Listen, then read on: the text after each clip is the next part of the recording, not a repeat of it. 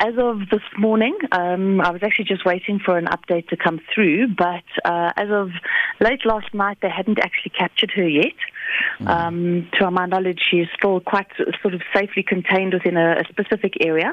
So at the moment, there isn't a huge amount of, of threat to um, the human habitation there. yes. so, so, it's, uh, it, it's pretty much a waiting game. All right. So you are calling for a tightening of legislation to regulate the uh, to, to regulate uh, domestic of or wild animals. What does the current legislation say about keeping exotic animals as pet, and what amendments are you seeking?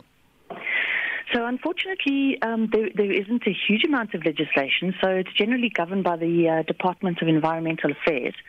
Um, but each province basically is responsible for um, regulating um, owning and the movement of exotic pets.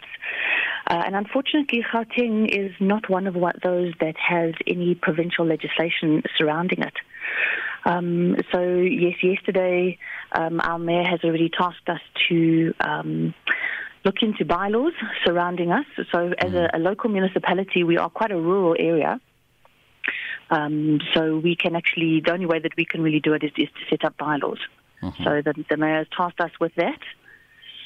And when, when will you be doing that? So, oh, well, well, immediately, in fact. So, mm-hmm. um, we're already researching it.